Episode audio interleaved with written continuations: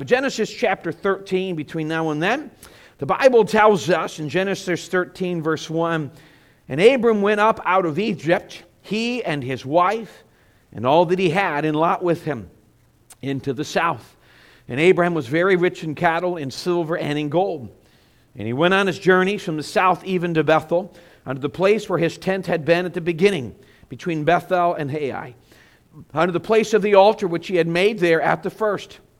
There Abraham called on the name of the Lord. And Lot also, which went with Abraham, had flocks and herds and tents. And the land was not able to bear them, and they that they might dwell together, for the substance was great, so that they could not dwell together. And there was a strife between the herdsmen of Abraham's cattle and the herdmen of Lot's cattle. And the Canaanite and the Perizzite dwelled then in the land. And Abram said unto Lot, Let there be no strife, I pray thee, between me and thee, between my herdmen and thy herdmen, for we be brethren. Is not the whole land before thee? Separate thyself, I pray thee, from me. If thou wilt take the left hand, then I will go to the right. But if thou wilt depart to the right hand, then I will go to the left. And Lot lifted up his eyes and beheld all the plain of Jordan, that it was well watered everywhere before the Lord destroyed Sodom and Gomorrah, even as the garden of the Lord, like the land of Egypt, as thou comest unto Zoar. Then Lot chose him all the plain of Jordan. And Lot journeyed east, and they separated themselves the one from the other. Abram dwelt in the land of Canaan, and Lot dwelt in the cities of the plain, and pitched his tent toward Sodom. But the men of Sodom were wicked and sinners before the Lord exceedingly. Father, tonight, as we examine Scripture, as we look into your word, I pray we listen intently, not to what I have to say, because what I have to say means nothing, Father, to the message itself. What can we learn from your word? What can we hear from you that is life changing, life altering, and transforming? Lord, I believe the principles before us tonight are that, not because I have them, but because they are yours. So may we, in the few moments we have, those here and those watching, listen on purpose to what you have for us tonight. And Lord, may this be an encouragement. In Jesus' name, amen. We have said this in time in the past as we've been going through a couple Old Testament books that we see the entire Bible as what we call one narrative of God's redemptive work, which means you can see the gospel from Genesis to Revelation. I believe the simple way to put it, we call it gospel centricity, gospel centric. All of the Bible points to the gospel. From Genesis to Revelation, it points to Jesus and it points to God's redemptive work. Which this is great when you consider what we talked about last Sunday night. If you remember, last Sunday night we talked about Lot, or excuse me, Abraham taking everybody into Egypt and telling his wife, Tell him you're my sister. And all of the chaos that came as a result of simply just not trusting God to be where he should have been. And we talked about that. But you know what's amazing to me when I read the redemptive work? We can see the redemptive work. So you have a man who had been asked of God to go and he lived in obedience. While doing that, in a level of selfishness and even, I would say, fear, when famine came, he goes into Egypt. It was sin. Then he lies. And then the lies continue to compile, and the pain compiles, and all of that. Finally, an ungodly man says, Get out. And God uses an ungodly man to put Abraham back on the path. You know what we would think sometimes? Well, you know what God's going to do? Now that he's done, he's done with Abraham, he's going to go find someone else. But you know how this passage starts off? The wealth of Abraham. Aren't you glad that one major or many, many major mistakes does not hinder God's work, continued work in your life. I'm so glad that God, people say, well, God is a God of second chances. Man, He's a God of 40 chances. What are you talking about? If we keep coming back, He's always there to listen and to forgive. And we see that. And the premise is the decisions were made, consequences as a result of it, but God was still blessing Abraham because he was, was willing to come back and rekindle his heart to God. And what we could do as we could easily criticize Abraham for his decisions and the choices when they were Egypt, and you'd be right to criticize. Be careful when you criticize somebody's actions. Does the Bible say? Judge not, lest ye be judged, right? The moment you start pointing out someone's actions, you're bound to repeat theirs, generally speaking. But what is great is that God still blessed, and God still directed and used Abraham in spite of his sin, his lack of faith, and his decisions. It is great that our mistakes don't destroy us, and God is always desiring to give forgiveness and renewal to those who desire it. So tonight we're going to look at two people, and we're going to look at some decisions they made for themselves and their families.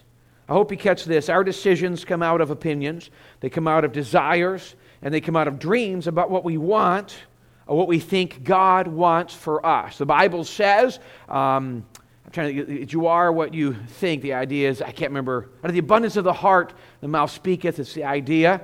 You are, what goes in your mind is what you will do. That's what Proverbs, as a man thinketh in his heart, so is he. You convince yourself you're a horrible person, you'll begin to believe it.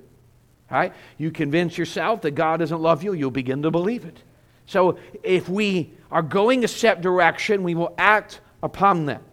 And so our decisions can come out of that. So where we end up is a result of all of the decisions we make. And there's going to be a lot. Some of them are very simplistic decisions, some of them are major decisions. But every decision we make will guide us some way. Now, fortunately, when we make a bad decision, God is nice enough to come down and lovingly smack up upside the head, figuratively, of course, and bring us back. He's lovingly, uh, loving enough to help us to see hey, you can go this way, but I hope you see where this is going to end up. And then open up a path for us to come back. And I'm grateful for that because we are not doomed by our poor decisions if we're following Christ. But when we mess up, God gives us many opportunities to make right and to get back on the right track. So, what I want to do is simply look at four principles about decisions that were made from these two men tonight. We're going to look at a passage. Many of us are familiar with the time Abraham and Lot split, and we have a lot of opinions about it. And as a matter of fact, uh, Leonard Luca last Sunday night gave me a couple thoughts about, la- about the message we preached last Sunday night that I'm going to roll in just for a thought. He, he and I both agree we can't prove it from Scripture, but there's an interesting thought we'll get to in a little bit. Four thoughts tonight before we're finished. Number one, the weakness in decision making. There's a weakness in decision making. Back to chapter 13, verse 1. And Abram went up out of Egypt, he and his wife and all that he had, and Lot with him, into the south. And Abram was very rich, uh, uh, very rich in cattle and silver and gold. And he went on his journey from the south even to Bethel, Bethel, unto the place where his tent had been at the beginning, between Bethel and Ai, unto the place of the altar which he had made there at first. And Abraham called on the name of the Lord. First thing he did when he came out, after all of the grief that took place, he called in the name of God. Really, what you see in context, these first few, four verses of this chapter are actually the conclusion of the last story of, of, of uh, Abraham leaving Egypt. So, if you look in context and you want to use chapter, technically this chapter should start at verse 5.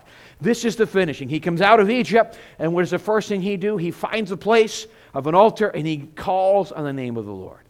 He recognizes his mistake and he comes back to an almighty God. Let's look a little bit about the decisions he make, weakness in decision making. One, there's availability of wisdom. The availability of wisdom. I think one of the benefits of decision making is we don't have to make these decisions alone. We have great resources available. James tells us if you lack wisdom, let him ask of God. There's an interesting section in Scripture in that same passage. Uh, he says, But let him lack, ask in faith, nothing wavering. For he that wavereth, like the wave of the sea driven with the wind and tossed. Catch this. Let not that man think he shall receive anything of the Lord. A double minded man is unstable in all his ways. If, when God leads, we follow. And if we're not, now here's what I used to think in that passage that, you know, if we uh, ask in faith, if we're double, if we're wavering, here's what I used to think. I used to say, okay, God, this is what I want. He give an answer. Ah, I don't know. You know what that passage is actually saying? If we lack faith in God, to give us the answer and obedience if He does give us the answer. Here's a lot of times what happens is we get the answer to our, our prayer request and we say, Well, Lord, that's not what I was looking for. We don't follow because it didn't fit our mold. And that's where a decision, weakness has come in decision making. God, will, God does not want to hide his will from you. He does not want to hide his next plan. He doesn't want to trick you. He doesn't want you to wonder and wander in your Christian journey. He wants you to know what's next. So if you ask wisdom, ask of God. But when he begins to lead, put your faith in God. Do not be double minded. Don't say, well, this is what God wants, and this is what the world wants, or this is what I think, and then I'm going to begin to sway the two of those. No. I'm going to choose which one of those I will follow. There's always availability of wisdom if we need it and we ask for it. But what is the source of wisdom? Number two, this source of wisdom. So when I look at the idea of source of wisdom, I just, just wrote down several verses in my notes here. I'm going to read them to you. Proverbs 1, verse 7 The fear of the Lord is the beginning of knowledge, but fools despise wisdom and instruction. Proverbs 9, verse 10 The fear of the Lord is the beginning of wisdom, and the knowledge of the holy is understanding. Proverbs 8, verse 12. Wisdom, I, I want you to catch this because there's an interesting verse in here I want to look at. I, wisdom, dwell with prudence and find out knowledge of witty inventions. The fear of the Lord is to hate evil, pride and arrogancy and the evil way. And the forward mouth do I hate. Counsel is mind and sound wisdom. I am understanding. I have strength. By me kings reign and princes decree justice. By me princes rule and nobles, even all the judges of the earth. I love them that love me, and those that seek me early shall find me. Check, check verse 17 with me for a second. I'll continue my thoughts in a second. But I love them that love thee, and those that seek me early shall find me. You know how many times I've heard that preached at me that that's a command to read your Bible really, really early in the morning? What are we seeking in this chapter? Wisdom. Be very careful not to yank. So many people get frustrated. We yank something out of context and we holler about it. It's not what it's saying here. Now, we seek wisdom by seeking God. But the point is this when we need something, seek wisdom early. All right? Verse 18 riches and honor are with me, are with wisdom. Yea, durable riches and righteousness. My fruit, wisdom's fruit, is better than gold, yea, than fine gold, and my revenue than choice silver. I lead in the way of righteousness in the midst of the paths of judgment, that I may cause those that love me to inherit substance, and I will fill their treasures. Notice, even this wisdom promises wealth, or at least provision in this scenario. This is many of the things that we have. This is what's available to us. Simple principle Abraham took time to worship God and to seek Him. We never, ever see that stated of Lot. This was the beginning of Lot's downfall and why Abraham was blessed, even with all his mistakes. Mistakes are not the end unless we allow them to be. If my mistake drives me back to the presence of God, then God will use it great. If my mistake drives me, or someone else's mistake drives me from the presence of God, that's where I have a problem. Let's go to number two the necessity of decision making. The necessity. Verse 5. And Lot also, which had which went with Abraham, Abraham or Abram, had flocks and herds and tents, and the Lord was not, or excuse me, the land was not able to bear them, that they might dwell together. For their substance was great, so that they could not dwell together. And there was a strife between the herdmen of Abram's cattle and the herdmen of Lot's cattle. And the Canaanite and the Perizzite dwelled then in the land. And Abram said unto Lot, Let there be no strife, I pray thee, between me and thee, between my herdmen and thy herdmen, for we are brethren. So when we look at what we're this section, I don't think personally believe that Lot that there was a lot of horrible things happening in his home. I don't think there's a lot of conflict, a lot of sin. There was just the fact that the two families had grown, had grown in great wealth, and there was just, there was just too much land. There wasn't enough, or too much crops, or too much herds, things, and there's not enough land. So he goes, we got to split. We're trying to find place to feed our, our animals. We don't have it. We need to go two different directions. God has blessed both of us. We need to separate here. Both men have become wealthy. That is a result. A lot of people and a lot of cattle. There just wasn't enough room for both families to continue in the same direct direction. Abraham pointed out what was happening was not necessary, and then it could be resolved because there's no reason to fight. We're brethren. There's no reason to argue. There's no reason for this to get worse. Here's one thing I love about the decision making he saw a need. He didn't run from it. He didn't come back and say, What are we going to do? What if I make the wrong decision? He saw the conflict. He brought Lot and he said, Listen, we're grown men. This, this is ridiculous. This is not necessary.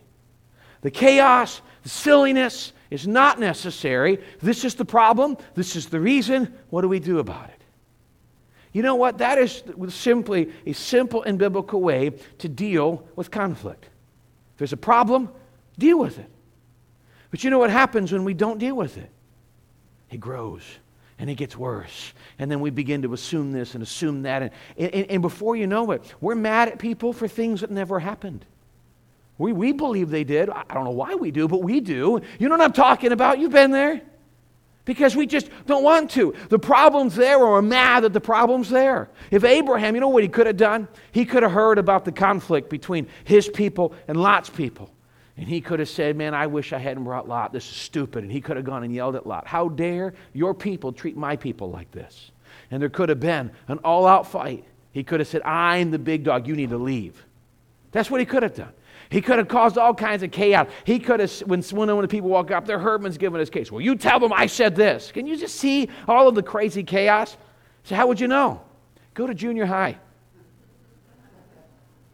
Because some of us haven't grown out of that, right? Don't you know that a lot of the battles we face are just that silly junior high battles? We don't want to look at it. Pride, selfishness gets in the way. We don't want to admit we're wrong. And can I, can I tell you, I believe this, and maybe this number is a little high. I'm just going to give you my opinion. 85 to 90%, if not more, of conflict we have would be resolved if we would just swallow our pride and love the person more than we do our pride. We stay separated simply because we don't want to admit we're wrong. And then we end up alone because we don't want to do that. God allows us. You know the phrase when we ask for wisdom, you know what God's going to do? He's going to give you an opportunity to learn in wisdom. He's going to give you a circumstance that is outside your league, outside your knowledge, that is over your head. And then he's going to make you get on your knees and say, God, this is in front of me and I'm scared to death. What do I do? I'm glad you're here. Here's some thoughts. Here you go. This is what you need. But we often we panic at that. You want wisdom? You want to grow in wisdom? Then ask God for it, but don't be surprised when He gives you situations that demand wisdom you don't have. So that you can get on your face before an Almighty God and He can give you the wisdom you need. When I see people who've gone through battles, and instead of running from the spiritual conflict, instead of running from things, they go at it and they get on their knees and move forward. Those are the people that I want to spend time talking to because they've gained some wisdom from God. The other alternative is sit back and get mad at God. How dare you put this in my life? He's like, You asked for it. And we get mad at him. I want to go to those who have spent time and have fought through that. You see, we all make decisions every day of our lives, some big and some small. And I would challenge us to recognize that there are some things that we need to decide that are of great importance. See, these two are responding to just legitimate circumstances in the moment. Nothing chaos, just reality. And there are some things I believe that we need to prepare before they get to us. Instead of this blowing out of proportion, lot, let's deal with this now. Think of 1 Peter 5 8. Peter says, Be sober, be vigilant, because your adversary, the devil, as a roaring lion, walketh about, seeking whom he may devour. Before Satan attacks, be aware he's there. Be aware ahead of time. I like what we see in Daniel chapter 1, verse 8. But Daniel purposed in his heart that he would not defile himself with the portion of the king's meat, nor with the wine which he drank. Therefore he requested of the prince of the eunuchs that he might not defile himself. Notice this. Daniel had purpose in his heart before he got to the circumstance. So that way, when he was asked, on this day, it was, a, it was an Israeli Hebrew law. They were supposed to be vegetarians, basically. Now, many want to go back and say we should still follow Hebrew law. If you go back to book of Acts, God eliminated that. We don't need to. It's not wrong to, but you don't need to. But they were told you had to eat this. Please remember, if he kept saying, I don't want to eat this, they could have just killed him off. They were slaves, they were in bondage. And yet, one is interesting he made a stance no matter what, but the other thing is interesting that he had already become in favor with the person who was overcharged of him. You see that? He's in bondage, he's a slave, and he'd already found favor with his master. What a godly man to already be there. He had already done everything he was supposed to, so that when he came with the request, it wasn't just one more nag from the Hebrew slave. It was a man who's been gracious, asking for something, and he had earned that. If you want to whine, you complain to your boss every day, don't get mad when you ask for a day off, and he's like, uh uh-uh. uh don't get mad when he says, go ahead, don't come back, right? We love to point out all the things we don't like and then wonder why when we ask for something we don't get it. You know, that's the thing. He had created already a great spirit with that person, but he had purpose before he ever got there. Here's the thing there are things in life that are going to come your way. Decide now what you're going to do about it. Decide now what you're going to do about it. Abraham and Lot noticed this problem can get out of hand. Let's deal with it. Some of the things you're going to get faced with may not be that big of a deal, may be a really big deal. Simple example of this I heard the same verse preached often when I was growing up and uh, in youth group and things of that nature. And I'll never forget, I thought to myself, you know, that I, I don't need to worry about it. But I, I, made decisions when I was younger on what I would do with things like alcohol and drugs and things of that nature for a lot of different reasons. But I made that decision. I was challenged and I made it younger. I'll never forget, shortly, uh, my first time actually working, I'd worked for some in our church, cutting grass for a while, and then I'd gone on to work at Chick fil A. You know, we went there because it was a Christian organization, right? Well, it might be, but most of the people I worked with weren't. And uh, I'll never forget this. Uh, one of the first nights I closed, I'd been there about a month. We closed. I was actually at the Oxford Valley Mall. It's a uh, clothing store now. Chick fil A is out of there. But I worked downstairs when you first walked in the one main entrance. And, and I remember we're closing. We went back to the hallways. We're getting ready to leave. And one of the guys looked at me. He goes, Rodney, you want to go hang with us? Now, I mean, that's a compliment. Cool. You know, that's neat. They're inviting me to go with them. I'm like, um, where are we going? And he's like, well, we're going to go down to this bar. They're going to, you know, well, I'm not old enough. He's, what's okay. I got a guy. He's going to let us in the back. He's like, man, like, like you, you, you've, you know, get your first drink. And I'm like, ah, no. Then another kid next to me, another preacher's kid, not from here, another preacher's kid, come on, Rodney, your dad will never find out. Now, I have one benefit. I wasn't driving yet. My dad was in the parking lot. So that wasn't going to solve the problem. But I'll never forget. Then they're like, wait a minute. And they start making fun. Of me. You've never drank? You've never smoked? I'm like, no. So they light up a cigarette and they're like, you need to try this. This is the managers of the store pushing this. And I remember thinking, this wouldn't be a problem. I wouldn't mind. But four people who were mocking me, making fun of me, and saying all this thing, I looked at that, and there was part of me that was like, I don't want to be weird. I don't want to be stupid. And then another thought hit me. I will be honest with you, it helped. I'm going to go home and I'm going to smell like this. And I'm going to get a living tar beaten out of me. And I'm going to lose my job because I'm going to be told I have to quit. So I thought, are what these people think worse? All of the pain I'm going to get going home. I'm not talking to my dad. I meant when I get home to my mom. All right, that was going to get real worse. All right, that was going to go, go down. And I was like, uh, so I looked at them, and that went through my mind. I'm like, no, are you weird? Oh, I, you know, bleepity bleep, you're a nerd, you're the, oh, and they use other words. I'm just not going to repeat those in church, right? And they got done. I looked at them, and in my mind, I'm like, I made a decision a long time not doing this. And they kept making fun of me. So there's a part of me, I'm just obnoxious. And I looked at them, and I was like, you four idiots are not worth it. They're like, you don't have to be rude about it. I mean, they were kind of like, how, look at me. I'm like, can we just go home? I'm just done. You guys go and do what you want. And then they started, then it just got worse. Then it just got worse, the mocking. Now, so, does it matter? Do I want to make a decision based upon them? Because I'll be honest with you, since that day, I've been in worse situations with more worse situations with more important decisions, right? You can't stand there, you won't be able to. I don't stand before, I don't stand for right because I think it's right. I don't stand for right because someone else is okay with it. I stand for right because I want to honor God. That's all that matters. And that's the decision he made. He made a decision ahead of time. So when it came, he knew where he'd stand. Please understand this. We know that Satan is out to get us. And there are some things that we need to decide where we're going to stand before they happen. What will I do about church? What will it take to keep me out of church? What about the Bible? Will I obey it? Will I follow it? Where I stand with it? What about my family? Will they come first? Or about me? We went to lunch today and bumped into somebody at Applebee's that uh, we knew. Uh, they were at a different church, and they were referencing just youth group and things like that. And he had mentioned that his pastor was uh, leading their senior high youth group, but he and a few other people led the junior high youth group.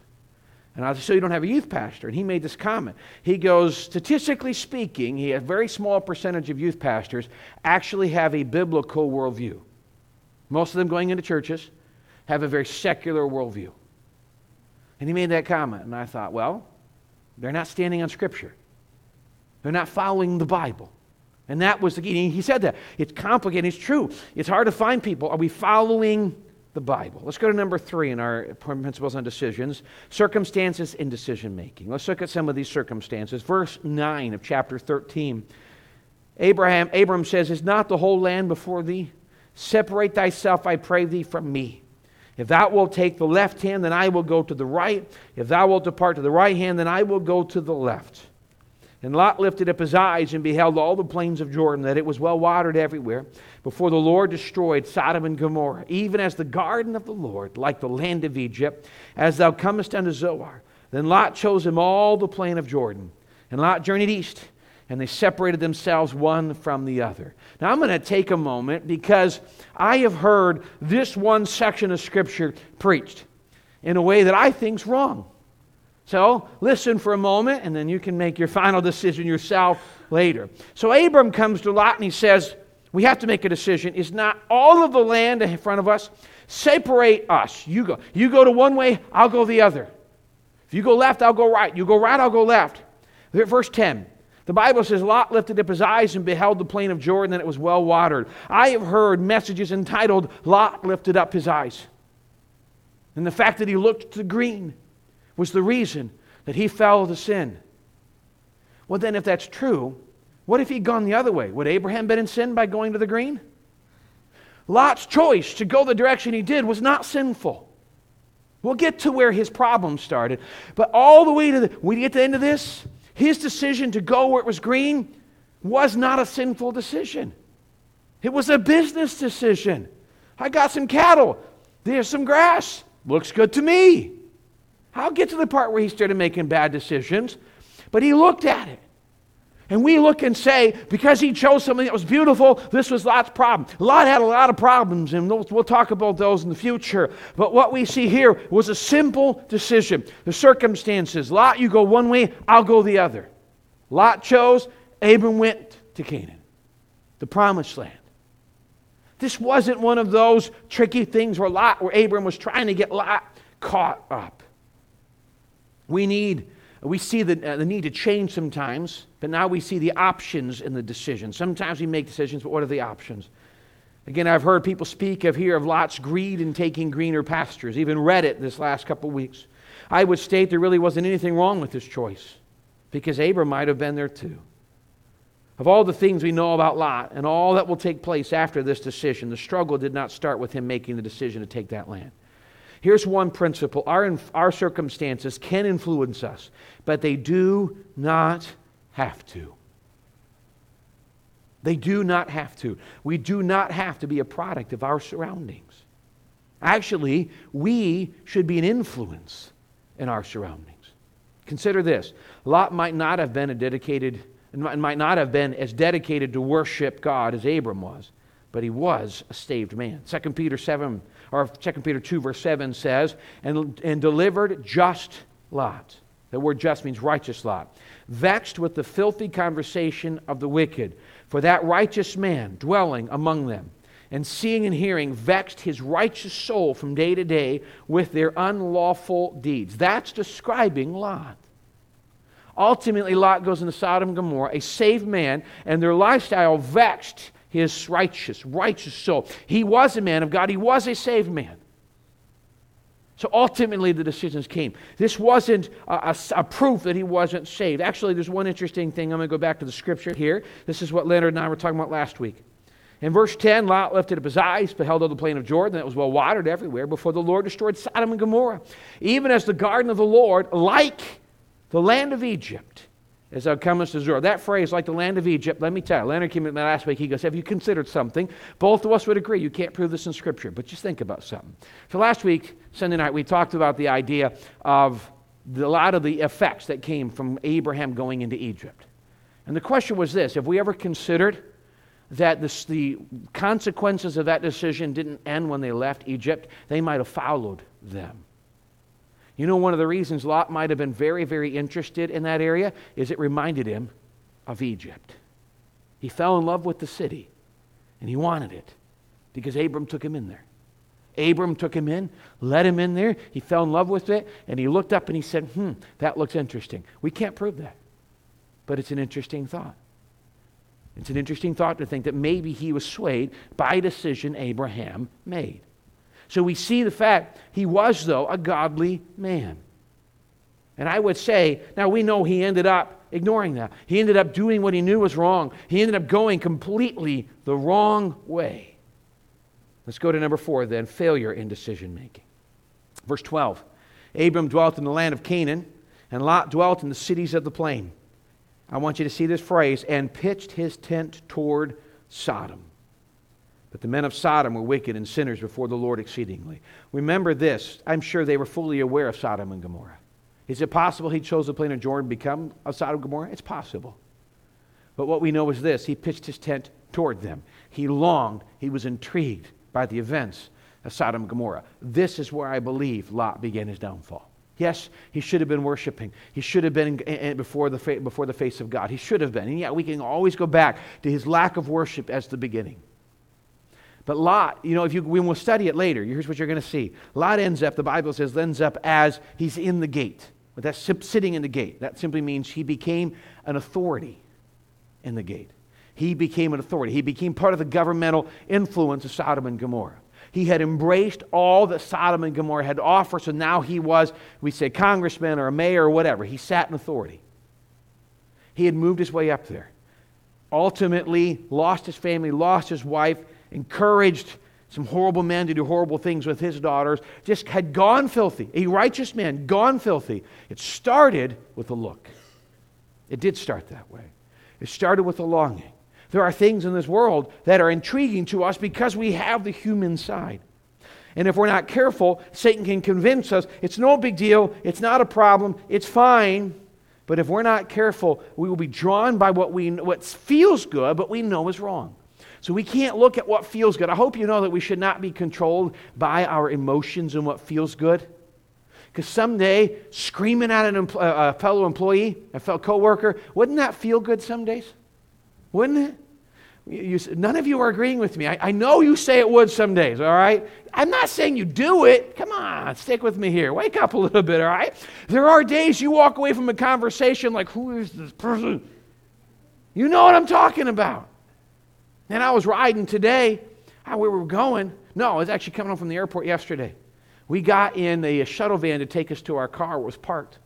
Now, I'd been in California for a couple days driving. We get in this car. I got a five minute reminder of what it's like to live in Philadelphia. He did a 20 minute trip in five minutes. It wasn't 20, but that's what it felt like. I, he was flying. I'm telling you, I'll never forget one time he got right behind somebody, pulled out, pulled back in, and pulled around. He flew into the parking lot so fast, I'm like, he's going to hit three cars. We got to one spot in the corner of the parking lot. I knew our car was at the other end. I'm like, we're getting out. We're in the parking lot, he's going to hurt us. I'm getting out. I remember that. All right? Uh uh-uh, uh. I'm not doing it. It was crazy. It was ridiculous. It was a reminder. We can get easily irritated. And I want to sit back and I'm thinking, do I tip the guy? Well, I made it alive. And he got me there quick, right? So maybe I should give him a double tip for that point. Now, the point is this we can get easily irritated. Today, someone cut me off, and I'm like, yeah, we're back in Philly. It's easy to get, you know, we can. If we're driven by our emotions, then we'll make emotional decisions. If we're driven by what feels good, if we're driven by what doesn't feel good, if we're driven by what we think will make us feel better, and all of those things. One of the things I've learned as I've been doing study over the last few weeks, and I think it's important, a lot of times we see our feelings and we say we're having emotional problems. No, our emotions are working just fine. We're making a decision, our emotions are reacting to our decisions. So if you want to fix your emotions, what do you do? Change your actions. A lot of people fall in depression. Why? Because they found themselves, sometimes you know, their own decisions, in a list of just horrible things based upon circumstances. And so instead of dealing with the circumstances, they sit in discouragement. And they sit and things get worse. What ends up happening if you just sit and things get worse? What are you going to get? Depressed. Or you can go to God, get wisdom, and change your circumstances. I heard one of these stories. A man sitting in front of a counselor. He sat there and he said he had lost his job. And he lost his job and he said, You know, the, the uh, creditors are pounding on my door. I'm going to lose the house. My wife, I'm sure, is disgusted with me because of this. These are the things he said. The counselor looks at him and he says, Well, let's, let's get down to the brass tacks, all right? Okay, you lost your job. Are creditors actually knocking on your door? He goes, Well, no, I'm just saying that to, you know, for exaggeration purposes. He's okay. Have you called the credit card companies to find out? Well, uh, no, I haven't. He Say, all right. Have you asked your wife if she's disgusted with you? No, he wouldn't go to work. That was the other thing. He wouldn't go to work. He felt like he had failed so much he didn't want to go back to work. Because he because he was depressed. He said, I because I'm depressed, I can't go back to work. So the counselor sent him home and said, Here's what I want you to do. One, don't worry about the people knocking on the door, no one is. Two, call all your creditors, find out what they'll do, find out exactly how much debt you're really in, and talk to your wife. All right? So he comes back. He says, First of all, my wife's really, really kind. She's on my side. She's not mad at me at all. Second of all, all the credit companies found out I lost my job and they've given me help to get out of debt, no problem. And third of all, we actually have a third car we've been debating to sell, and we can sell it and pay all our debt off, so we're actually fine. You think, here's his problem. He wasn't stopping to do this because he was depressed. He was depressed because he wouldn't deal with the things. Because if I just dealt with it, he goes, you know, guess what? I even got, uh, I even applied for some work this week. You see the difference? That's the decision making. If I'm driven by my emotions, I'll make emotional poor decisions. I have to stop. And this is where be anxious, but careful for nothing, but in everything by prayer and supplication with thanksgiving, let your requests be known unto God. Give it to Him. Seek wisdom and then follow it. That's the important part. Lot might have liked what he saw in Egypt, might have wanted it back, might have just wanted something nicer, whatever it was. This was the beginning of a whole list of bad decisions that he would, without a doubt, come back to regret. We, we'll talk about later, we're still living today with some of the poor decisions Lot made. Now, if you make a bad decision, at any point you can turn back to God and say, Lord, help me to step from this. The key is, are you willing to recognize that pattern